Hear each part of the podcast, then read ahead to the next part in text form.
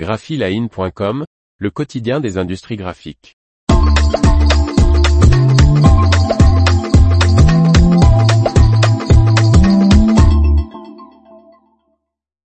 Jiki, le plus ancien livre imprimé et conservé à ce jour est coréen.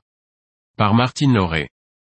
Gutenberg garde sa place dans l'histoire de l'imprimerie en Europe mais preuve a été apportée en 1972 que le Jiki avait été imprimé avant sa Bible.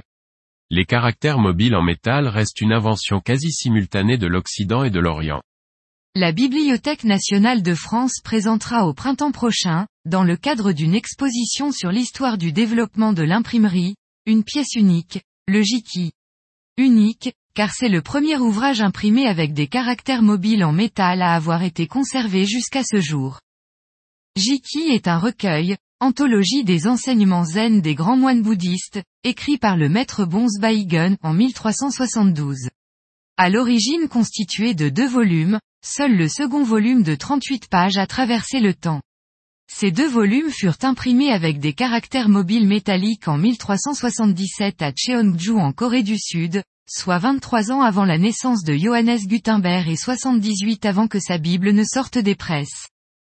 La place de Gutenberg dans le développement de l'imprimerie en Europe n'est pas à remettre en question, mais à l'époque, l'Occident ignorait sans doute qu'en Orient aussi et plus précisément en Chine, la xylographie, procédé de reproduction à l'aide de planchettes gravées, était utilisée depuis le 8e siècle. La petite histoire raconte que Marco Polo s'était émerveillé de l'usage des papiers-monnaies en Chine sans s'apercevoir qu'ils étaient imprimés. En Chine, L'utilisation des premiers types ou caractères mobiles en terre remonterait au XIe siècle. C'est durant la dynastie Goryeo, à partir des années 1200, que les techniques d'impression évoluent en Asie et plus particulièrement en Corée.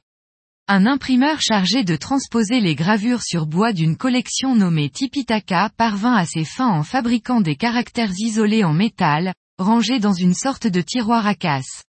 En 1392, la cour royale de Goryeo installa un bureau spécial chargé de fondre les caractères mobiles et de veiller à l'impression des livres.